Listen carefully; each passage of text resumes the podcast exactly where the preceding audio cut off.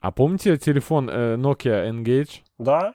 И да. В него же можно было вставлять тоже картриджи, да?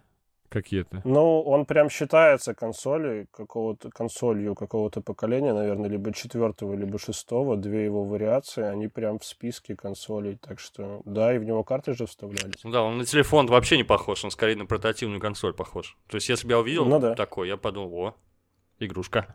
Да. Но он больше как портативная консоль, похожая немножко на телефон. Вот да, так, скорее так. Телефон. Погоди, ну можно было звонить, ну, типа, да? это Тетрис, по которому можно было звонить. Типа, вот так вот примерно. Если бы такая штука была в 90-е, то это был Тетрис с трубкой. Со встроенным телефоном. А что за игры там были? Это они как-то похожи на линейку геймбоя или там какие-то свои уникальные были? Мне довелось поиграть. Я точно помню, что там был Tomb Raider, причем даже что-то какое-то подобие 3D, по-моему, там было. Ну, то есть они были, наверное... Мне кажется, что это а-ля вот первое PSP, что-то вроде этого. Да, там и все эти Колин, Макрали и все такое. То есть там нормально такой графоник-то, на самом деле, для Тетриса, по которому можно звонить. Ничего себе. Я просто предполагал, что там вообще прям такой лютый пиксель, как, знаете... Не-не-не, не так. У меня был, знаете, первый цветной телефон на свете. Мне брат отдал. Это была Motorola C350, вы не помните? Крошечный экранчик, но цветной. Представляете, был рекламный ролик по телевидению, там, где куча людей в автобусе едут, и они все одновременно наклоняются то вправо, то влево, и потом оказывается, что там чувак впереди сидит, играет в этот телефон, а там экранчик, я не знаю, 2,5 сантиметра на 3 где-то. И он играет в какой-то MotoGP. Ну, в общем, он управляет каким-то этим мотоциклистом. Иногда он поворачивает, он наклоняется вправо и влево, и там все вместе с ним. И это был фурор. Это казалось очень круто. Сейчас это просто без слез смотреть невозможно. Ну, круто, что мы застали всю эволюцию игр, и мобильных в том числе. То есть вообще, ну, мы не застали эволюцию компьютерных игр. На самом деле не совсем все. Ну, типа, первые два поколения, поколение условное, все-таки в России-то пропустили. Потому что Dendy — это клон консоли третьего поколения. Ага. Там же были всякие пинг-понги, были Atari. Atari же мы вообще практически не играли. Конечно, в третьем поколении была. Я только про мобильные игры, именно в телефонах. Что в ускоренном режиме воспроизведена была эволюция, и мы это вроде как посмотрели. Вот от примитивных, прям монохромный экран, просто там змейка, пинг-понг, и до, сами знаете, что сейчас. Я играл на компьютере, на который игры нужно было загружать с кассет пленочных. Да, это вообще нормально. Ну, ничего такого. Ничего такого для людей нашего возраста. Но на самом деле даже для меня это о май, вообще, как круто. Ничего такого. Вот сейчас действительно зумеры немножечко посидели. А мы же обсуждали это уже, да? Я спрашивал, как, если произвести этих кассеты, что там было? Возможно, не знают, что такое кассеты, типа, просто нет, так что вообще неинтересно. Конечно, не знают. Я видел ролик на Ютьюбе, где детям показывают разные предметы нашего детства и просят их объяснить, что они делают, по их мнению. Им дали кассеты, они думали, что это какой-то примитивный плеер, они к ушам подносили, что-то там вертели, крутили, кнопочки какие-то искали. Это очень смешно. Я сейчас, знаете, что понимаю? Я понимаю, что старость, она подкралась очень незаметно. То есть всегда казалось, когда же я буду старым. Я вот сейчас с вами говорю, мне кажется, вот сейчас, когда мы такие современные дети, они же ничего не понимают. Кассеты... Они же, я видел ролик на Ютубе, где им показывают это. Ну, я хотя бы на Ютубе видел. Из земли окаменевшие достают и показывают. Мне кажется, что... Я сейчас вспомнил. Про окаменелость. Помню, что был в каком-то музее, и там в разделе современного искусства я сначала не понял. Там какие-то окаменелости. Я думал, что это такое странно. Вроде бы это должно быть в другом отделе совсем. А там, в общем, был такой камень, и в нем отпечаток Nokia... Помните, как она называлась? 1120 или там 3310, да. Ну, в общем, та самая. Та самая — это 3310, да. 3310, да. Это было очень круто. То есть настолько древняя технология, что еще какие-то там древнешумерский камень как будто бы. Это было, классная мистификация. Я просто тоже помню, прям детство ранее. У меня дядя в Полтаве, он такой, полубандосом был некоторое время.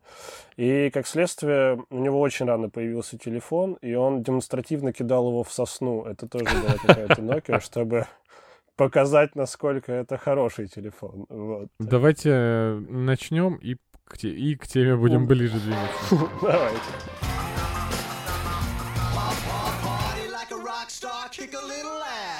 Всем привет, вы слушаете подкаст имени Брэндона Фрейзера. Как всегда, у микрофона двое ведущих, Женя Мацкевич. Всем привет. И Андрей Кулаков, это я. И сегодня у нас долгожданный гость, человек, которого мы очень любим, всегда ждем в нашем подкасте, и вы уже некоторые наши слушатели уже знакомы с ним. Но, к сожалению, бывает у нас очень редко. Это Вова Решетов. Здравствуйте, здравствуйте, пацаны, пацанессы, всем привет. Итак, Вова — человек авторитетный во многих вопросах, по которым мы с Женей не можем вам ничего интересного сказать, и поэтому мы его приглашаем в таких случаях, чтобы он с нами поделился своей мудростью. Не слишком я преувеличен? Немножко. Ну, мы вчера просто с Женей спорили, назовешь ты меня экспертом или нет, а я не назвал, и спасибо, на самом деле. Я ждал сейчас прям как, знаешь, на тотализаторе. Да, тоже такой, типа, знаешь, что... Да нет, почему вы так не любите слово «эксперт»? Я вот Женю иногда экспертом называю, и Женя говорит, да я никакой не эксперт. Я объясню, понимаешь, просто слово «эксперт», оно переводит тебя из категории людей, которые что-то знают, в категорию людей, которые должны что-то знать. Вот, типа, ну, возрастает цена ошибки и вот всякое такое. Поэтому мне просто нравится быть знающим немножечко больше человеком. Прекрасно. В какой же области Вова сегодня будет более знающим, чем обычный человек? Сейчас узнаем. Давайте. Да, сегодня мы решили обсудить... Я, конечно же, забыл уже, как официально звучала тема, которую мы с Женей выбрали. У меня в памяти есть олдовые игры, что бы это ни значило, понимаете? Ну, что-то вроде ретро-гейминга, там, первого опыта игрового и всякого такого, наверное, да? Для кого-то GTA олдовая уже. Ну, слушай, а вот ты первую и вторую GTA играл? Типа? Нет, я не играл, но я знаю просто про их существование. Но кто-то из моих приятелей, ровесников, играл. То есть это просто нужно было чуть более глубоко погрузиться. Чуть более богатых родителей просто надо было. Возможно, да. Я аккуратно, да, обходил эту тему. Мы обсудили до эфира. Слушайте, считается, если я играл в такие игры олдовые, как GTA 1, 2, но я играл в них, когда все уже в Vice City рубились. Нет, ну, в принципе, считается. Ну, слушайте, я, например, я вообще уникальный персонаж. Я всю поп-культуру постигал позже других, потому что я жил в бункере. В окружении глухого леса непроходимого, и все до нас доходило очень долго. Я вот недавно шутил по поводу музея советского быта в Казани. Мне там все показалось знакомым, хоть я в Советском Союзе не жил. Просто у нас там... Советский Союз был в 90-х. Да как детстве. У всех, Андрей. Я вот тоже вспоминал очень часто и черно-белый телевизор с этим переключателем. И самого молодого, то есть меня посылали переключать канал и прочее. Почти все атрибуты материальной культуры и быта, они были советские. То есть у меня до сих пор там эмалированная посуда есть, потому что выкинуть жалко. Ну и тому подобное. То есть ты не одинок в этом. Люди просто именно не все миллениалы, но вот именно такая вот узкая прослойка поколения, вот, к которому мы принадлежим с тобой, они очень хорошо это все помнят прекрасно. То есть они как бы одной ногой в Советском Союзе детство провели, а другой ногой уже хлынул с запада поток всяких разных интересных вещей. Уже и мультики появились, игры, какие-то наклейки, комиксы. Вова, у тебя так же было, как у нас, или ты в ногу со временем шел в отношении технологий и развития вообще консолей и всего остального? Но у меня было довольно своеобразно, потому что я как бы тоже жил в изоляции на границе с Китаем, но учитывая то, что китайцы туда приезжали, все-таки вот, например, первую консоль клон Фамикома нинтендовского они туда привезти смогли. То есть как бы играть я начал рано, но потом как бы был промежуток, то есть я дошел до Сеги, а потом уже, когда сам начал деньги зарабатывать, начал играть в консоли. Как-то так. Вот интересно, ты сказал, что первый раз поиграл в китайский клон, да, NES-а? То есть никто вообще в NES не играл вообще в России, как я понимаю. А потому что, ну, его, собственно говоря, не было. А это был китайский клон и не Денди, получается, что-то другое. Нет, потому что Денди — это тайваньский клон. Точно. Вот. Угу. Ну, то есть, как бы додуматься до того, до чего додумались в России, то есть производить клоны подешевле чуть-чуть Фамикона, NES-а, додумались много где. И вот китайцы этим тоже занимались. Вот, и я говорю, моя консоль была крутая, потому что это была не просто консоль, это был кабриолет с включающимися фарами. Так что можно было играть и так, и так. Что? Ну, да, это консоль в виде машины? Все верно. Когда электричество отключали, ты катал просто машинку эту. Ну, учитывая, я говорю, то, что она у меня появилась, когда мне было 3 года, я думаю, что в первое время, скорее всего, ее и так. С ума сойти просто. Да. Гораздо раньше нас, Андрей, прям скажем. Я больше тебе скажу, я первый раз заматерился из-за консоли. Я сидел, играл в игру, то ли в Галагу, то ли в Galaxian. Вот, и... Ну, конечно, это было более-менее... Да, ну, естественно. Это было более-менее безобидная бляха-муха, но мои родители были очень удивлены тем, что игры уже тогда вызывали у меня подобные сильные эмоции. Вот. Можно было оправдаться и сказать, что это ты услышал у китайца, и это что-то на китайском. Да нет, я услышал это у родителей, потому что они тоже же... Ну, конечно. Да. Отец военный, бляху он услышал реально от отца. Он ее чистил, да? Конечно. А муху от мамы. Причем было забавно, потому что, ну, мне кажется сейчас, что родители купили консоль для себя, потому что я помню ситуации, когда с утра мне надо идти в садик, а они сидят с красными глазами, там доигрывают 600 уровень в Battle City, ну, потому что военные. А вот. Сколько лет им было? Примерно. Слушай, ну это, наверное, был возраст там, условно с 24 до 30. То есть они молодые были. Вот, ну, слушай, кайф, а? Да, да, конечно. Они предвосхитили всю вот эту тему с кидалством современную, когда молодые родители завели ребенка. Даже есть мультсериал этот Close Enough об этом, про молодых родителей, и они все еще рубятся в игры, обожают игры, а им еще при этом нужно детей растить. Класс, а у тебя это было вот прям... Мне кажется, это немножко по-другому происходило в 90-е. Ну, я понимаю, там нужно было про выживание еще думать, собственно. Ну да, там люди едят людей на улицах, вот это все. Нет, я не про это, я про то, что то, что ты рассказываешь, это как раз вот то, что люди принесли в возраст из детства. А в Советском Союзе, в постсоветском Союзе, было немножко наоборот. Это же все хлынуло и стало интересным. Просто люди не знали, что взрослым играть зашкварно тогда, и поэтому им хотелось играть. Но, тем не менее, стойкое такое впечатление у нашего возраста, что приставки и консоли — это не для взрослых, а для детей. То есть у меня в детстве не было мысли, что там родители будут играть в приставку, потому что у них... В детстве этого не было, да? А сейчас вполне себе родители с маленькими детьми могут тоже не высыпаться из-за того, что уложили детей и сели проходить РДР до утра. Да, и вот как раз вот это уже что-то вроде, что там, кидалт, да? Мне кажется, это оно. А тогда это было просто как ноу-хау, просто люди не знали, что с этим делать. Мне кажется, скорее вот как-то так это происходило. Интересно. У меня был такой случай уже около 2005 года, то есть мне было там как раз лет 18, и я играл во что тогда? На компьютере, на своем стареньком, слабеньком, в GTA, как раз в Vice City, наверное. И у меня был знакомый дядя, то есть ему было 30 лет, для меня он был типа, старик, знакомый дядя. Да, и мне 20, ему 30, и, конечно, у меня были там друзья постарше, то есть лет там 27-28, для 20-летнего, ну, большая разница. А он был именно что дядя знакомый, потому что он был, ну, там, по родственным связям, в общем, именно каким-то дядей. И у него были дети, и у них был компьютер с играми, и он играл в GTA, и он мне звонил и говорил: Андрей, слушай, а можешь прислать мне коды для Vice City? И для меня это было вообще фантастика. Взрослый человек просит меня чит-коды там прислать. А я сейчас вспоминаю вот так с оглядкой назад, когда уже сам этот рубеж преодолел давно, и мне странно, почему я удивлялся. Хотя удивляться было чему. Он еще мог тебя позвонить тебе и сказать: Андрей, приезжай, пройди мне уровень, пожалуйста, не могу. Было. Ты бы был польщен, наверное. Было. Да? А было, да? Да. Класс, класс. И знаешь, и типа непонимающие бабки во дворе такие: наверное, педофил. Других объяснений у нас нет.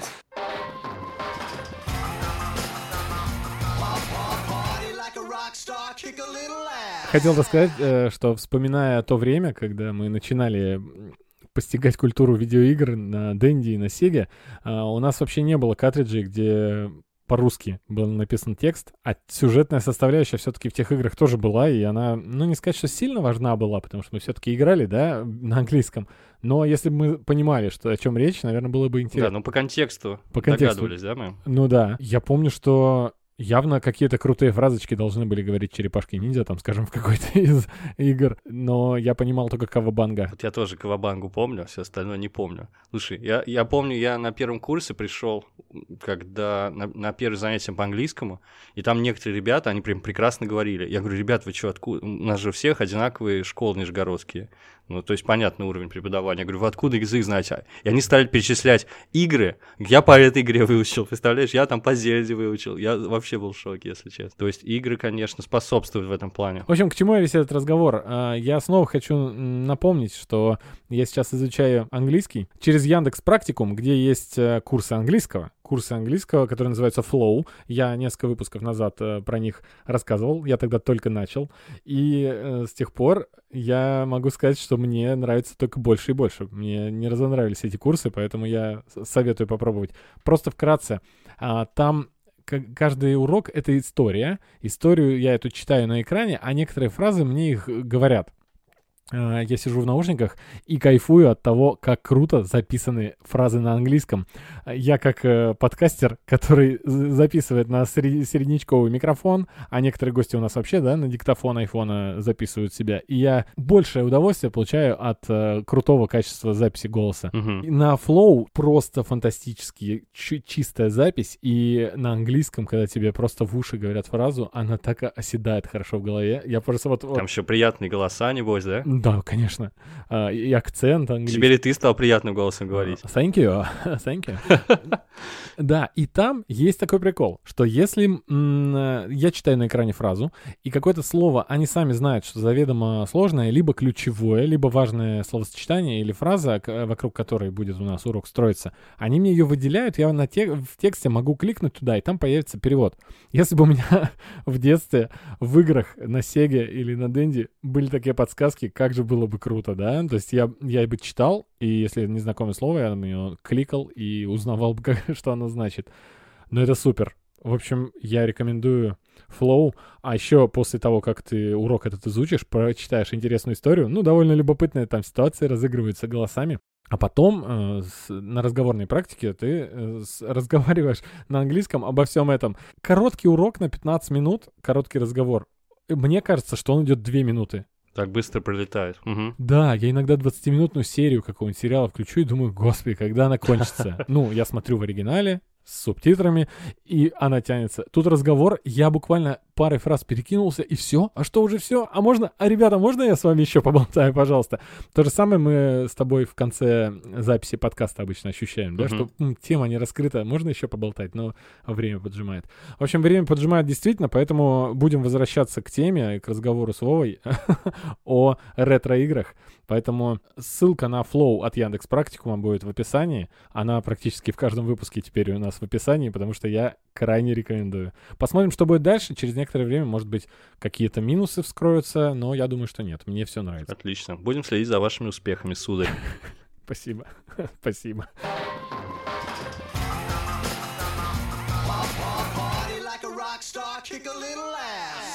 Мы хотели вообще обсудить о том, как олдовые игры, мы все называем олдовыми, да? Ну, как вот ретро-игры смотрятся и как они живут вообще в наше время, и именно отношение современного поколения к нашей ностальгии по таким играм. То есть, почему сейчас, может, кто-то мне объяснит, почему такое засилье пиксельных игр в инди-проектах, которых выходит просто тонны, и многие из этих вещей становятся популярными, действительно, ну, есть примеры некоторые.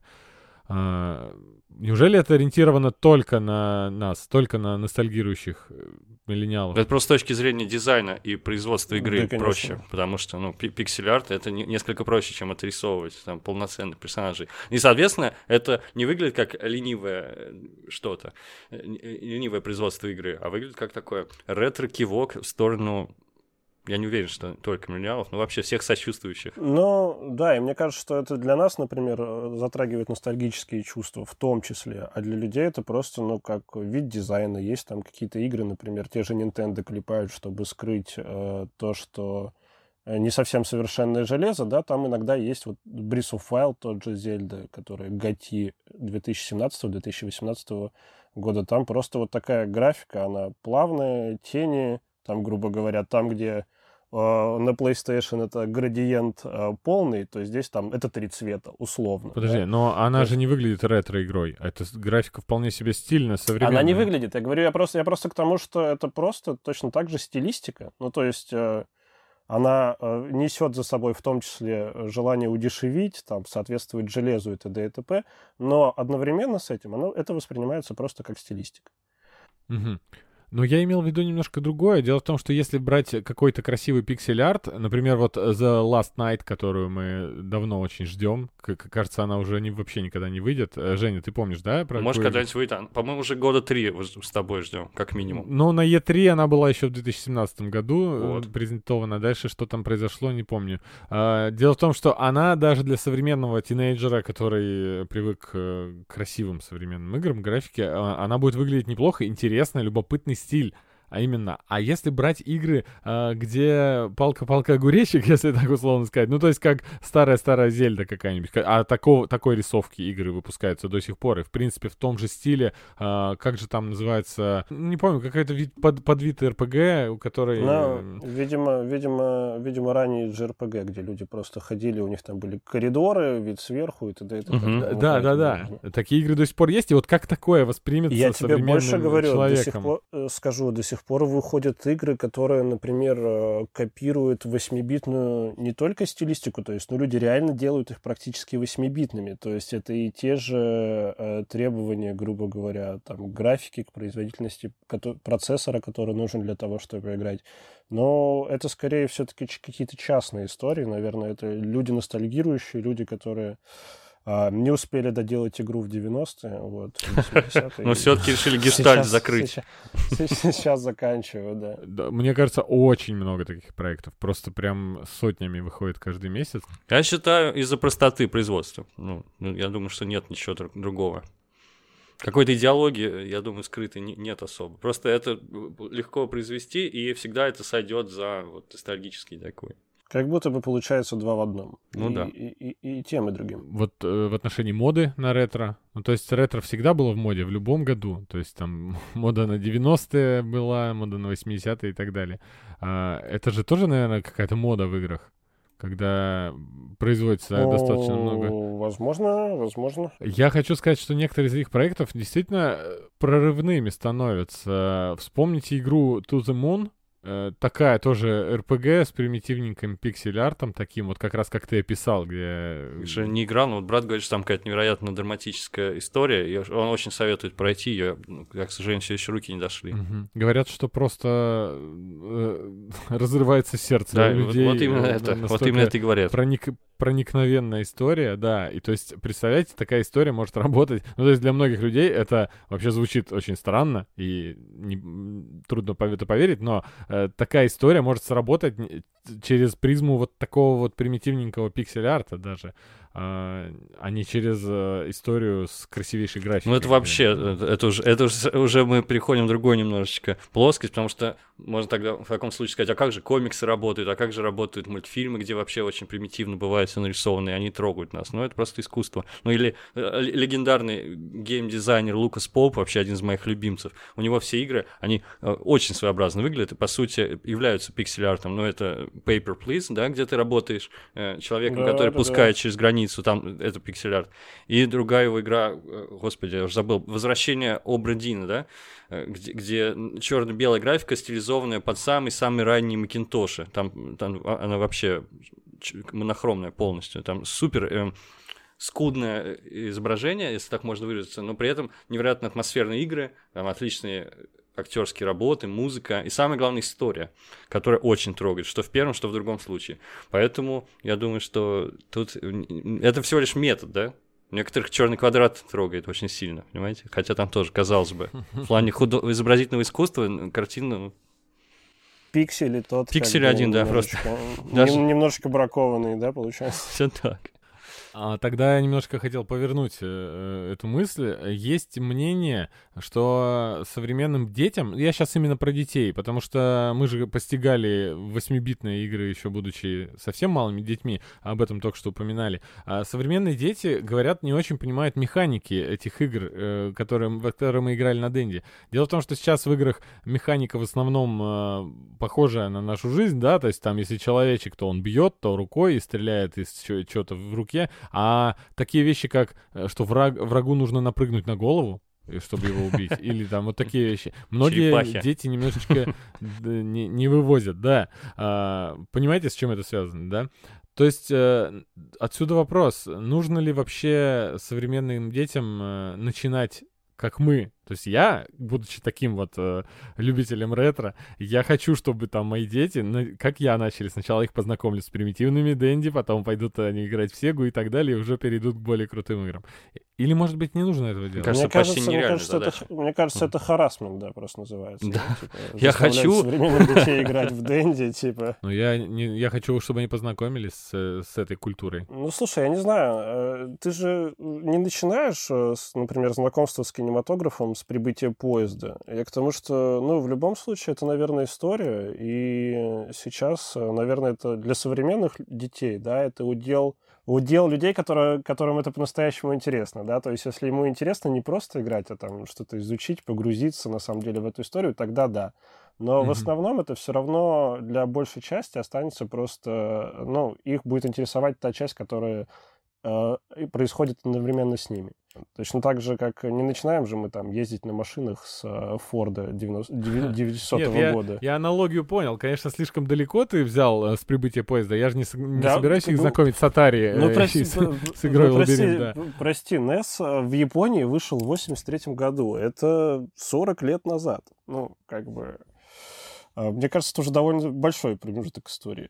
Я вот тоже в точности в таком же ключе думал, но только относительно фильмов. Потому что я думал, как же так мои дети не увидят те фильмы, на которых там я рос. Ну, я согласен с Вовой. Главное, заинтересовать их, в принципе, кинематографом. А дальше уже, если они захотят познакомиться с историей, да, кино, это уже другой разговор.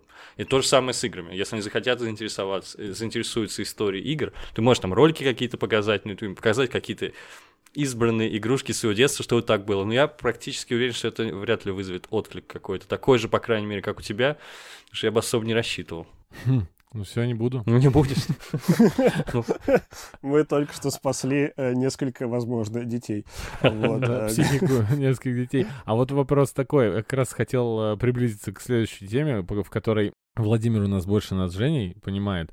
Дело в том, что самая популярная портативная консоль, которая сейчас существует, это Nintendo Switch. И я правильно понимаю, что на ней очень много выходит именно вот таких вот инди-проектов каких-то в стиле ретро?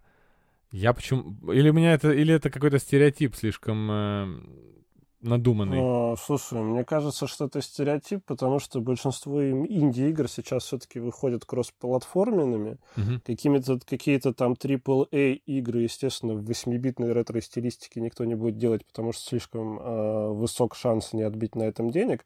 Но при этом, например, по подписке, которая у Nintendo довольно скудная, ну, онлайн-подписка, как PS Plus, да, условно, есть библиотеки игр на NES и на SNES, ну, то есть, соответственно, 8-битные и 16-битные консоли старые, где куча игр, я тебе даже больше скажу, эти игры дополняются там условно новыми режимами некоторые, там, и т.д. и т.п. Вот, то есть, в принципе, да, какой-то налет такой ностальгии ты ловишь практически каждый раз, когда берешь в руки Switch, потому что вот оно все близкое, родненькое. Но обычно, даже у меня сейчас это заканчивается тем, что я захожу туда, прохожу первый уровень, на втором уровне огребаю и ухожу. Вот, конечно, сейчас там можно сохраниться, но все равно, ну, как-то расслабили меня игры последних, там, 20 лет, вот. Игры проще стали, да? Ну, естественно. Я думаю, что у Nintendo же, ну, невероятно длинная история, древнейшая вообще компания, она еще из 19 века началась. Да, и, соответственно, они грамотно просто все сделали, у них вот эта связь времен не распалась, и поэтому они все время поддерживают как бы интерес, и ниточка никогда не обрывается. Nintendo в 80-е сделали вообще какую-то сумасшедшую вещь в плане того, как они завоевали рынок, потому что там в 70-х и начале 80-х, самым ранним, там, естественно, в Америке главенствовала Atari, потому что, ну, она была просто американской компанией, вот. А потом в конце второго поколения консолей, это то, что было до, ну, условно, Денди, будем говорить Денди, да, потому что это чуть ближе слушателю. В Америке случился кризис, потому что очень много факторов, но основными было то, что индустрия была новая, она в какой-то момент дала слишком много денег, и люди, ну, не поняли немножечко, что с этими деньгами делать. То есть каждый захотел сделать свою консоль, каждый захотел там сделать какие-то игры по известным франшизам, выделил на это деньги. И так получилось, что денег этих очень сильно не хватило. И, ну, есть прям термин Atari Shock. Это как раз 82-84 год, когда вся индустрия в Америке практически схлопнулась. Это примерно то же самое, из-за чего потом умрет Дэнди, ну, как мне кажется, в России. Вот, и Nintendo, они в это время выпустили свою консоль, собственно говоря, Famicom в Японии, и в Америке они специально назвали ее NES, Nintendo Entertainment System, чтобы был какой-то брендинг, и они как раз вот захватили рынок тем, что у них был хороший маркетинг, они делали большое количество качественных игр, это все поставлялось как-то комплексно, потому что там, если не ошибаюсь, к концу второго поколения было что-то около 12 консолей от разных производителей. Вот. И тут фактически практически все захватило Dendy. Вот. Так что, ну, на самом деле в этом плане компания очень сильная. И вплоть до того, что она и сейчас... Ты сказал про Switch, про то, что это портативная консоль, но и Switch, и Wii U, они среди своих конкурентов имели самые большие продажи. Вот, так что, в принципе, это доминирование не только в условно-портативных консолях, которых сейчас других просто нет. А все почему? Потому что PlayStation умерла, ну, Vita, и отказалась от портативного гейминга. Вот, так что, ну, Nintendo, на самом деле, как по мне, самая сильная компания, которая делает игры на данный момент. Это вообще очень странно, что портативных консолей нет практически. Это, казалось бы, самая очевидная вещь. С этого все началось. Вообще интерес Nintendo к каким электронным играм вообще начался именно с портативных, да, вот эти, как они называются, Game & Watch, да? Первые приставки. Game & Watch, да, Game & Watch. И казалось бы, что это такая вещь, но типа едешь в автобусе, едешь там, летом куда-нибудь или там, не знаю, в поезде. Это прям самая такая первая. Видимо, потому что производители решили, что удобнее мобильный телефон. В этом прикол. Да, возможно, туда ушел гейминг, да, во-первых. Во-вторых, все-таки это не первая, это тоже консоль третьего поколения. Это примерно те же времена, что и NES, Dendy. Вот, и, наверное, все-таки стоит пояснить, что за Game & Watch, потому что, может быть, кто-то не знает, но Game & Watch — это серия консолей, которые известны в России как электроника, точно так же, как и будущий там NES, Famicom.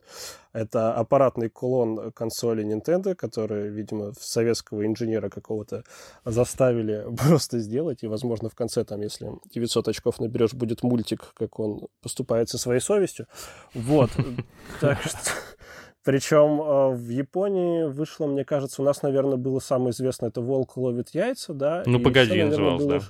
У меня была такая в детстве, по крайней мере. Еще, наверное, была игра, где блины надо было подбрасывать. Вот. А в Японии вышло 40 примерно игр.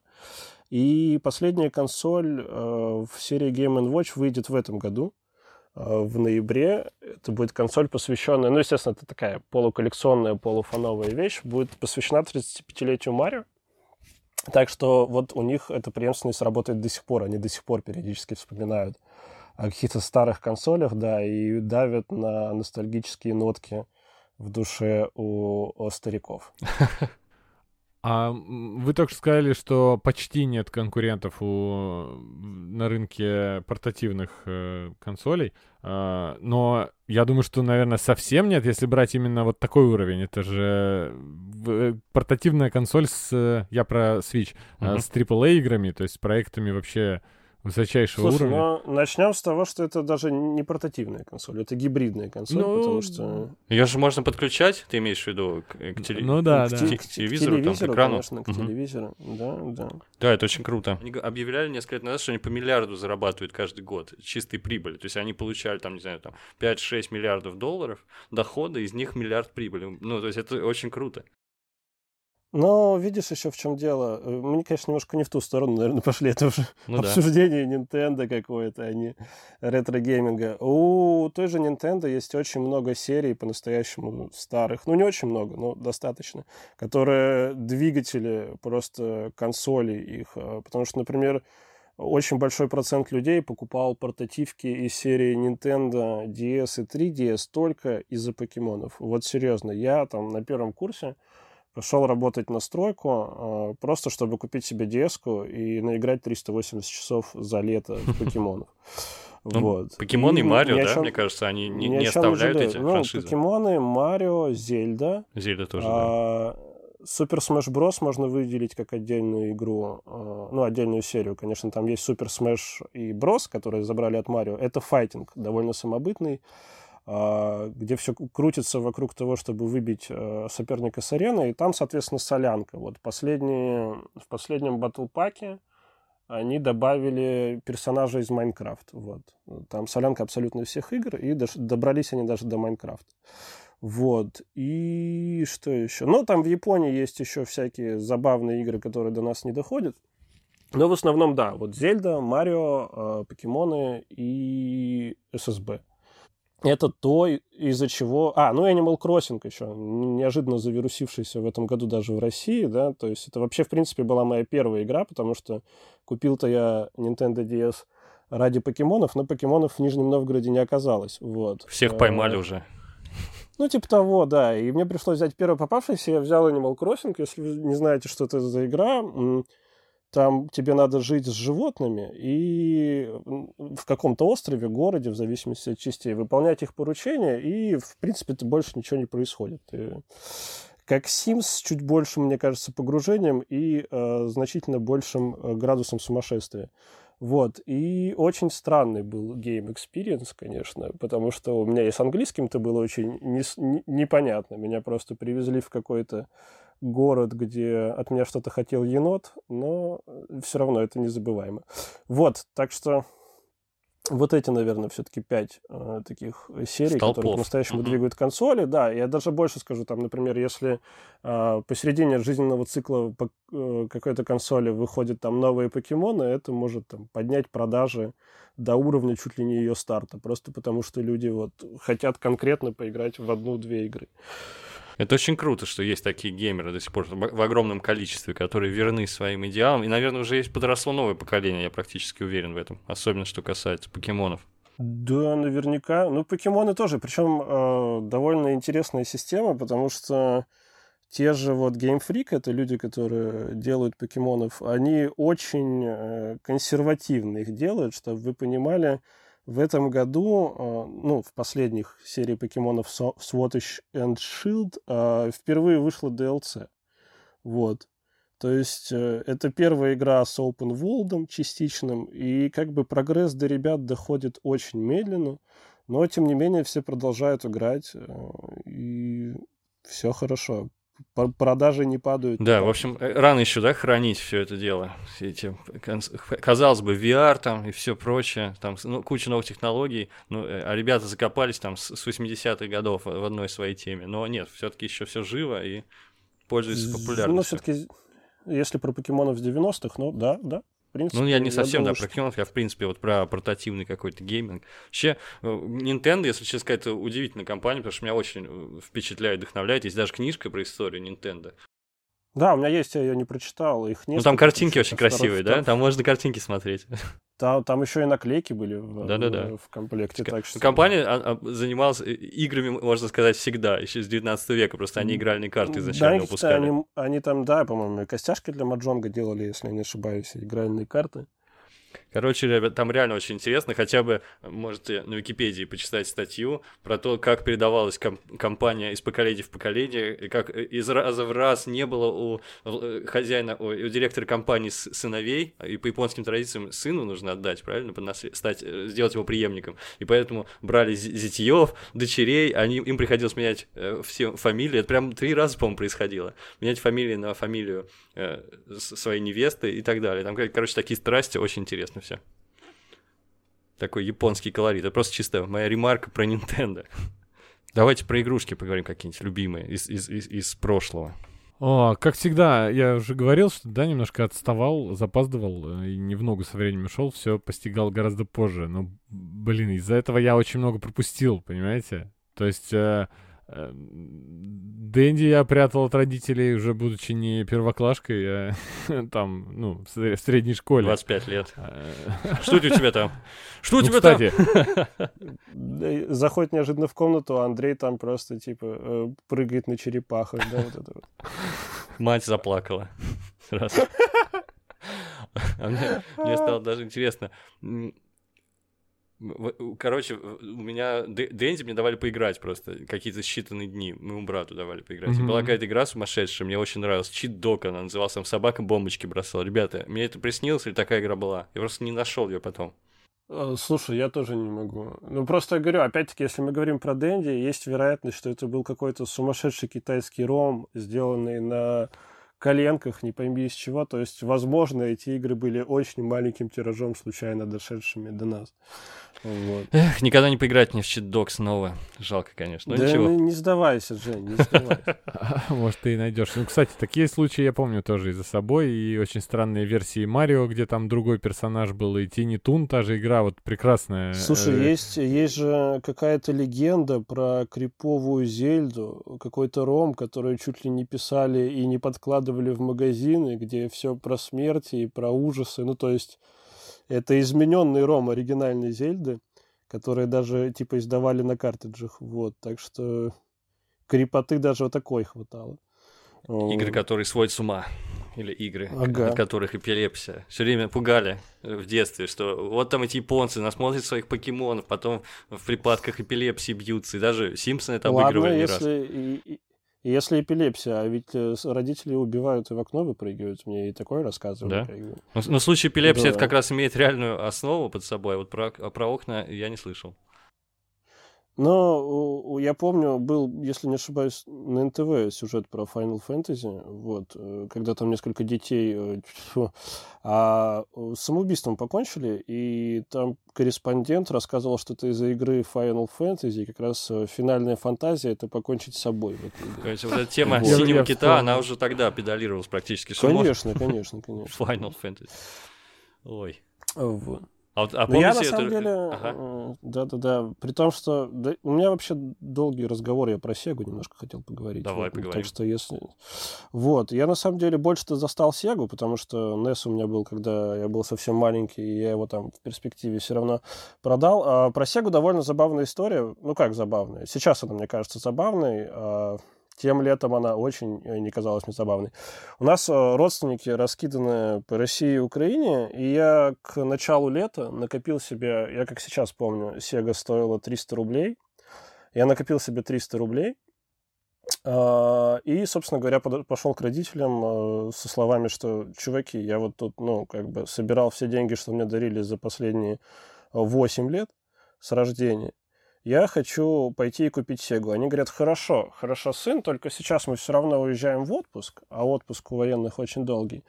Давай ты приедешь, когда мы тогда купим тебе Сегу. И сейчас, как говорится, внимание, вопрос. В каком году это происходило?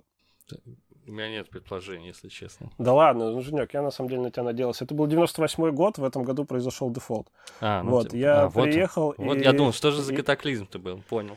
Теперь. Я приехал, и Sega стала стоить 870 рублей. Вот. Да, вот это драма. 8 лет мне фамилию в паспортном столе менять отказались. Вот. Но родители мне потом подарили на Новый год Сегу, более того, с 9 картриджами. Среди них было очень много хороших игр, но и там был небольшой облом, потому что мне подарили Mortal Kombat, среди прочего. Но Mortal Kombat... Кто-нибудь играл на Сеге в Mortal Kombat из вас? Я не любитель, но, конечно, играл. Слушай, я не играл, я наклейки собирал. Там был очень хороший Mortal Kombat Ultimatum 3, где была куча бойцов, фишек и т.д. и т.п. Но при этом родители у меня почему-то выбрали Mortal Kombat 2, где бойцов было что-то. Ты снова пошел в ЗАГС, говорит, хочу развестись с родителями.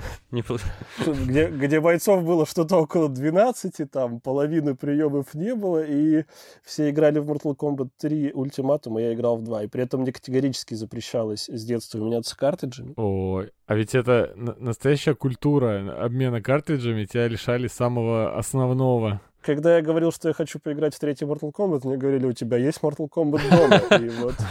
Знаменитый мем. Так что этот мем я прохавал, да, еще тогда. Хорошо, что репортажей не было, да, по Первому каналу про смертельную битву. Mortal Kombat, и дети выпрыгивают в окна, потому что... Потом в них вселяются бойцы, и они идут на улице и замораживают друг друга водой.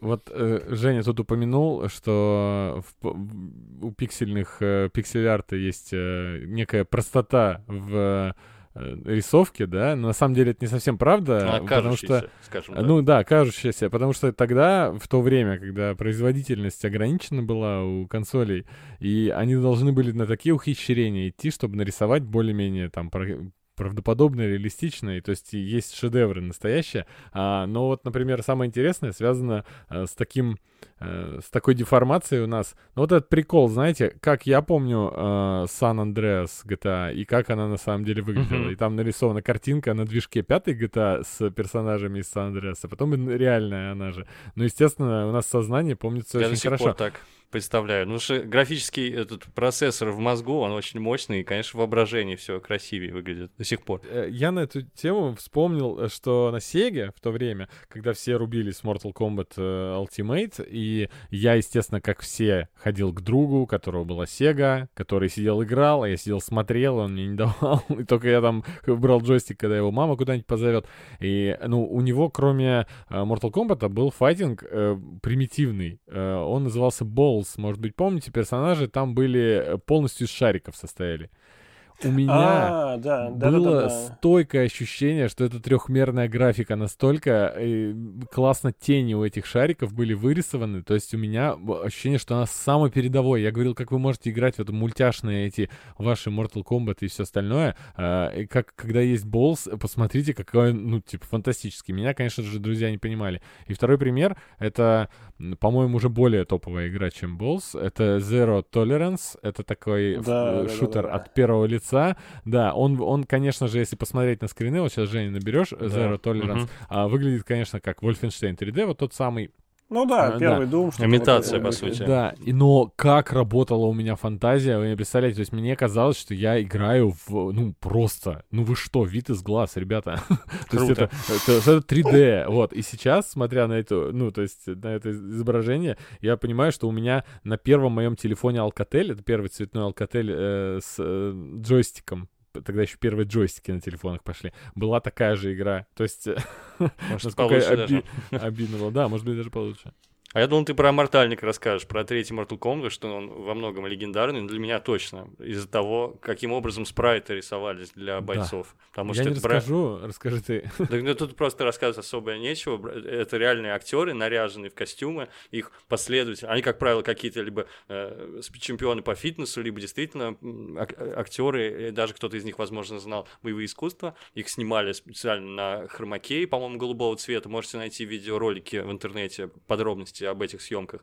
И, собственно, фотографировали, и потом эти фотографии обрабатывали, зажимали, и получались спрайты для игр. То есть есть реальные актеры, которые подарили свою внешность и свою фигуру вот, персонажам игр. И, кстати говоря, они до сих пор ездят, бывают на какие-то мероприятия, не на Комик-кон, но что-то в этом роде. То есть их можно найти, люди до сих пор какие-то фанатеют по ним. Это очень круто. Блин, я думал, что они все погибли при съемках спрайтов для фаталити.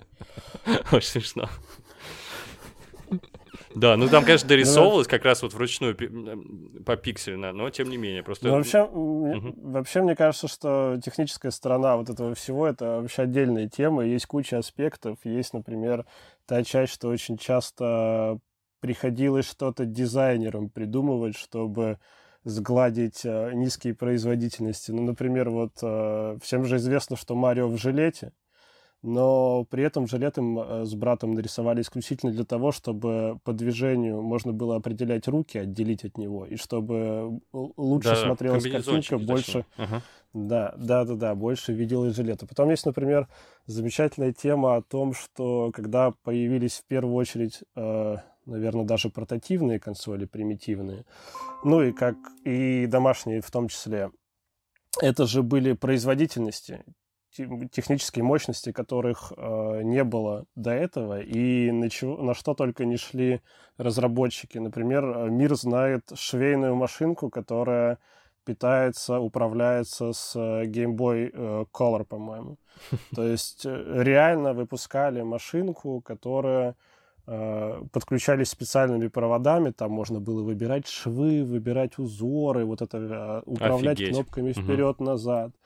Для, по-моему, просто геймбоя. ну это я так просто по верхам немножечко расскажу, выходил рыбацкий холод, который на экране тебе что-то там ты погружал в воду, и на экране тебе показывали глубину и вероятность того, что там есть рыба. Есть огромная диаспора даже, наверное, музыкантов, которые пишут 8-битную музыку, и у них вот очень многие делают это на геймбоях, на специальных примочках. Есть тоже среди артефактов, например, камеры, которые подключались к геймбою черно-белому, делали ужасные фотографии, а потом ты мог подключить принтер и на кассовой ленте распечатать эти ужасные ЧБшные фотографии. Вот, то есть, ну, на самом деле, мне кажется, что тема ретро-гейминга, я не знаю, но о чем еще можно рассказать? Можно рассказать об истории Дэнди в России, да, потому что история довольно забавная. Можно рассказать про Atari Shock. И тема-то супер огромная. И много десятилетия аспектов включает, правильно? Да, ну, 20-летие даже, наверное, потому что та же... Я имею в виду десятилетие, ну, да, во множественном числе. Да, да, да. Famicom тот же вышел в 93-м, в 83-м, в 92-м его только придумали в России делать Дэнди. Ну, короче, на этом реально люди успевали вырасти. А мы даже это застали немножечко. Да, ну смотри, есть вещи, которые, конечно же, можно рассказать, а можно просто дать ссылку на интересные материалы по этим моментам, по этим уникальным явлениям. Нам больше нравится в нашем подкасте изучать именно место некоторых явлений в современной поп-культуре. Поэтому я именно и опирался на то, как сейчас современные люди, современные дети, а не только миллениалы, а просто современные молодые люди, которые не знают, почему кнопка «Сохранить» выглядит именно так, как именно они на ретро вообще все это смотрят. Я просто не знаю вообще таких людей, кто бы посмотрел такой, зайду-ка я в раздел с ретро-играми, скачай какую-нибудь игру из 90-х, поиграть. Да, я думаю, что это только люди нашего возраста. Когда Вова рассказывал, кстати, про геймбой, я вот пытался найти, но, к сожалению, не нашел. По-моему, в одном из фильмов «Стражи Галактики» у Питера Квилла у него какой-то прибор, он то ли как геймбой, то ли как какая-то другая штучка, какой-то другой портативный девайс выглядит. Но, к сожалению, я просто не смог найти. Но там точно такое было. Что-то осталось у него с детства, он это перепрошил и потом использовал там, по, не знаю, как трикодер у Спока, как с другим назначением. Но суть в том, что форма была какой-то вот такой портативной консоли. Не помните такого момента? Ну, это есть в списке пасхалок «Стражи Галактики». Знаете, больше, что, например, удивляет немножечко даже. Я, например, несколько раз видел, как в современных магазинах в России выходят коллекции, посвященные Atari, при том, что Atari, мне казалось всю жизнь, что с нашей страной не пересекалась вообще никогда. То есть, ну, фактически активная фаза жизни у них прошла в то время, когда у нас был еще Советский Союз.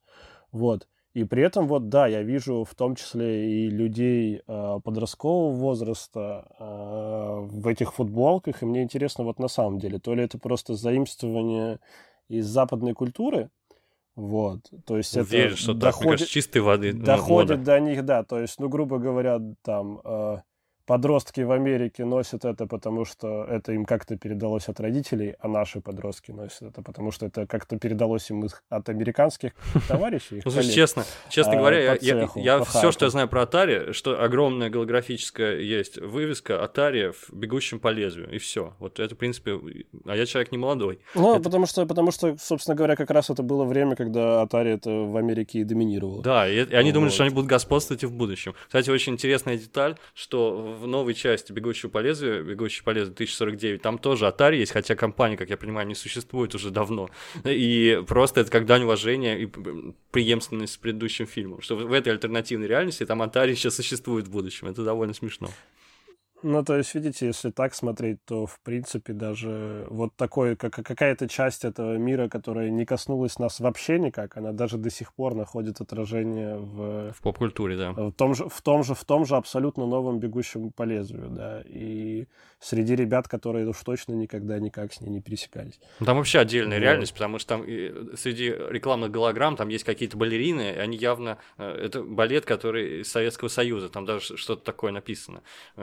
в плане того, ну, что типа Советский Союз существует еще. Сезоны. Да. Русские сезоны. Угу. Поэтому нет, русский сезон — это Дягилев, и скорее другая история. Да, там именно есть указание именно на советское происхождение Туалета, поэтому вот в реальности «Бегущего по лезвию» 2049 еще не только Atari существует, но и Советский Союз существует. Там вообще, возможно, никогда не было Дэнди. Я вообще, возможно, там Советский Союз победил, просто это ушло, осталось за кадром. Да, кстати, потому что там же работает этот один из репликантов, которого Батиста играет в каком-то парнике, на котором написано «Целина». Так что мы не знаю происхождение этого.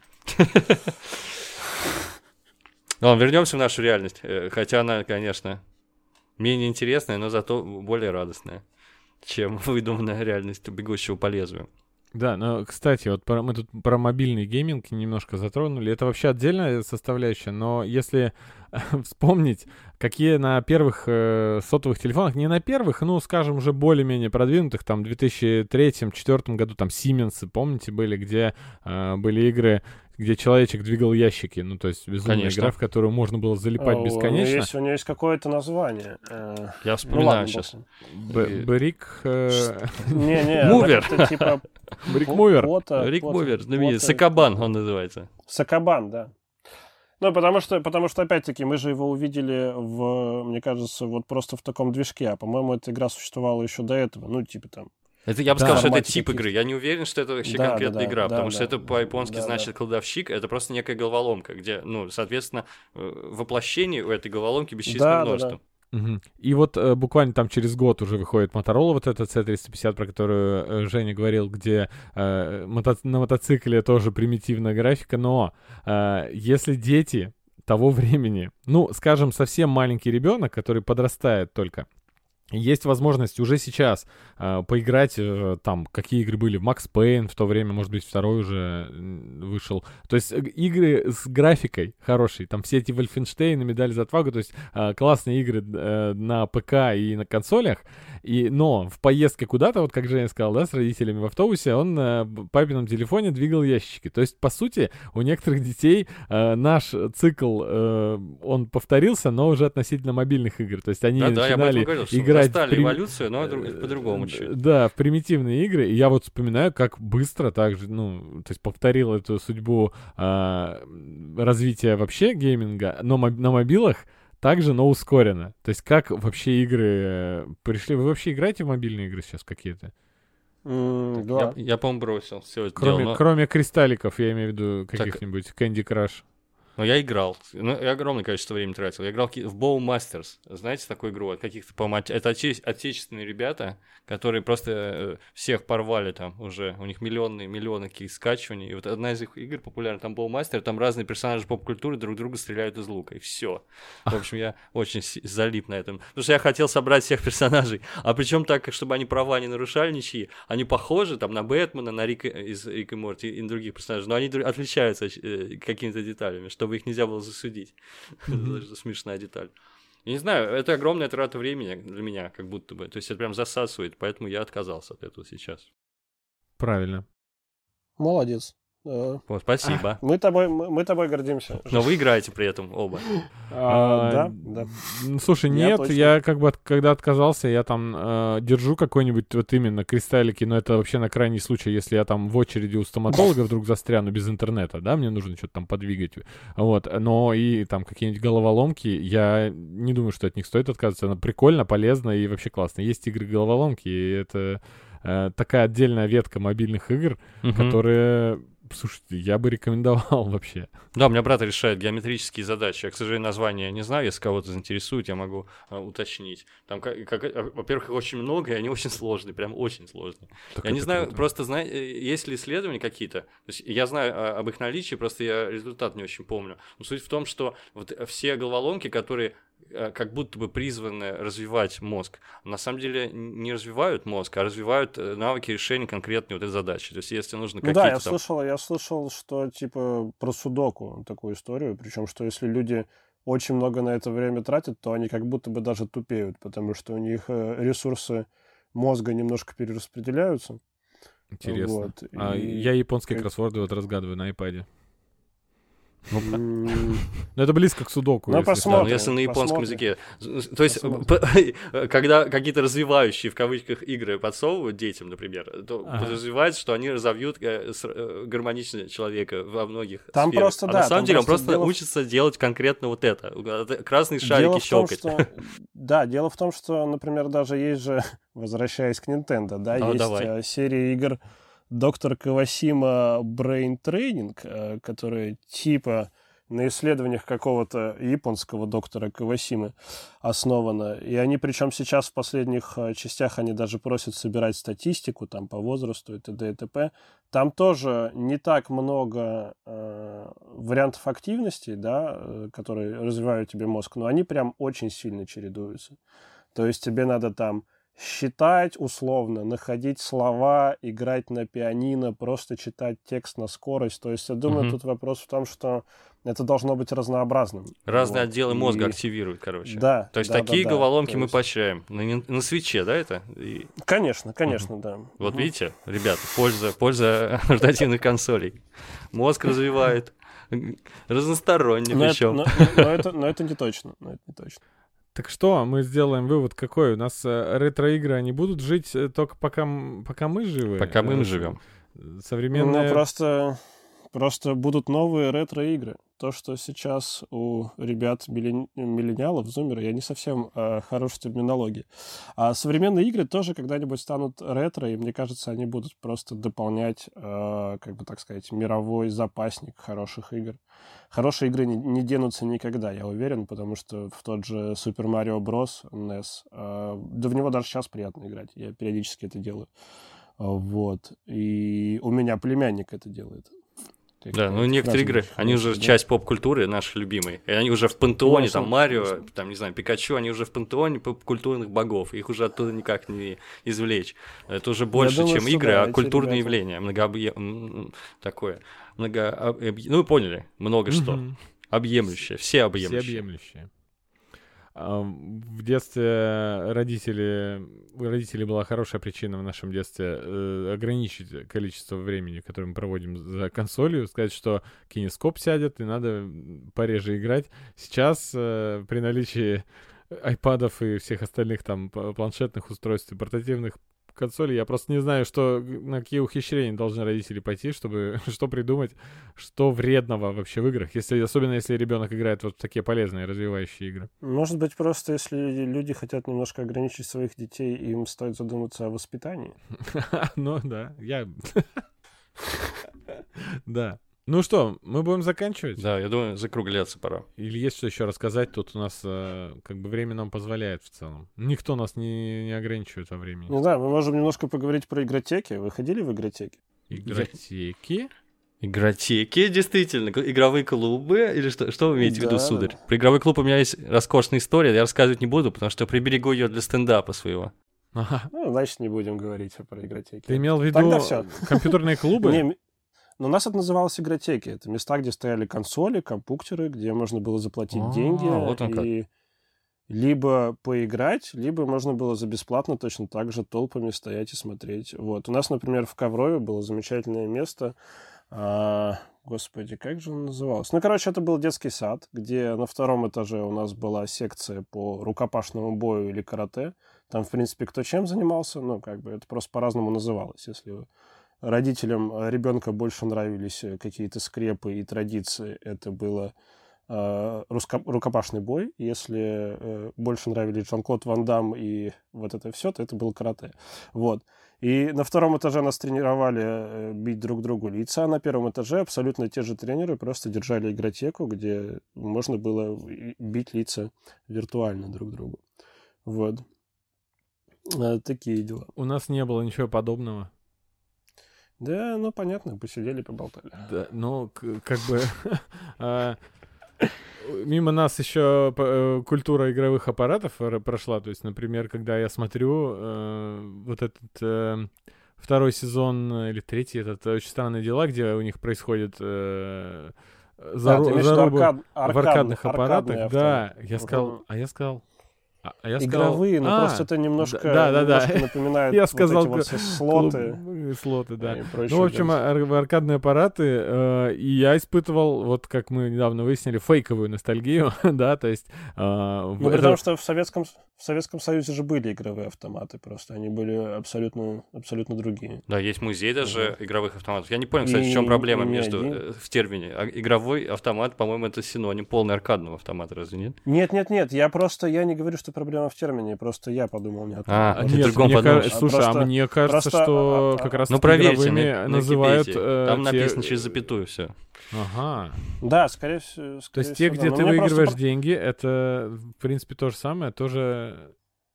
Ну, просто смотрите, в моем мире употребление слова «аркадный» исключает возможность подумать, что это вот аппарат на деньги. Вот и все. Были такие в нашем детстве, но в один момент запретили, да, у нас азартные игры, и просто это все ушло абсолютно, как будто и не было никогда. Да. Ушло в Сочи, ушло в Красную Поляну. Это как можно говорить «дисковод» теперь и подразумевать все-таки привод. CD-ROM. Да. Угу. А раньше дисковод был все-таки устройством для вывода дискет. То есть просто уже нету дискет, и все, и слово теперь можно пользоваться. То есть формально дискетовод, да? Дискетовод. Ой, ну это такой термин. Ой, действительно, там можно много копий сломать, разбираясь в этом. Даже на Википедии там, по-моему, люди не совсем единогласны, там много в одно пытаются впихнуть. Я вот единственное, в рамках подготовки, опять же, не мог не вспомнить, к подкасту имею в виду, не мог не вспомнить историю про компанию Taito Corporation. Знаете такую? Тоже один из мастодонтов, в общем, всего этого игровой индустрии. Тоже японская компания, но вы знаете эту историю. Суть в том, что в книжке Japan Soft там раскручивается, описывается история этой корпорации, которая вообще очень сильно впечатлилась Space Invader'ом, и потому их сотрудник, видимо, сделал Space Invader, и они каких-то студентов Токийского университета наняли себе, сказали, вот, ребята, вот вам помещение, вот вам техника, сидите, игры пишите, короче. И потом там понеслось, что называется. Начался золотой век видеоигр, и тра-ля-ля, и тополя, и Nintendo в США появилась, как вот Вова рассказывал нам уже, и PlayStation появляется, и так далее, и тому подобное. Так вот, прикол компании Taito Corporation, что у нее действительно были какие-то американские корни, а основана она была украинским евреем из Одессы, которого звали Майкл... Миша Коган. Вот. И автор статьи, где я это прочел, пишет: в общем, все ваши видеоигры появились благодаря дяде Мише из Одессы. Живите с этим. По-моему, это очень смешно. Так, Вова просто громко дышит, или он посмеялся? Мы не узнаем это. Наверняка. Да, вот я еще напоследок хотел порекомендовать. На Netflix вышел документальный сериал High Score. Вы, наверное, уже слышали. Это документальный сериал, да? Документальный сериал как раз вот про золотой век создания видеоигр. Да, я слышал, я очень хотел посмотреть, если честно. Выглядит здорово, смотреть приятно, вообще интересно очень. Ну и документалки на Netflix часто хорошие. Ну, а тут еще и про игры. То есть я рекомендую, если не смотрели. Вова, ты смотрел?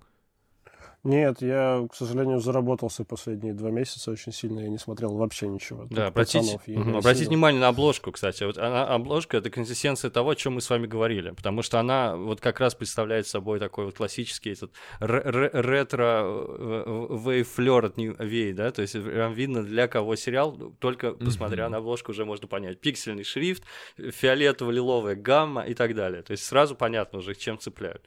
То есть все, кто ностальгирует по 80-м, по своему ушедшему детству. Но я думаю, что классный сериал, обязательно посмотрю. Да, я думаю, что если кто-то еще вдохновился после прослушивания подкаста и захотел срочно что-нибудь такое, окунуться в историю гейминга, то есть это... Да, я открыл обложку. И что скажешь? Просто Вова прокомментировал все, что происходит. Ничего, все это замечательно, я обязательно посмотрю, потому что, джойстик-то нинтендовский. Все у меня. Да, нинтендовский джойстик, и, собственно говоря, купили обложкой просто, уже продали сериал с чисто обложкой, пиксель-артом, несовским этим самым контроллером, и все. Ой, все, давайте прощаться тогда. Да, конечно, грустно с вами прощаться, ребята, болтал, но не резиновая. Вот, все. Спасибо всем, что прослушали. Добавляйтесь к нам в наши соцсети, заходите в чат Telegram, все ссылки найдете в описании. У нас можно поболтать о ваших любимых играх. Также добавляйтесь в ВКонтакте, пишите там свои комментарии, если есть что сказать. Я думаю, на эту тему у многих есть что сказать. У всех все прочувствовали эту тему по-разному, я уверен, вообще все. Каждый по-своему. Ну что ж, ребята... Я думаю, пора прощаться. Да, Вова, спасибо, что пришел. Спасибо, что позвали. Вот. Всем пока. Всем пока. Пока-пока.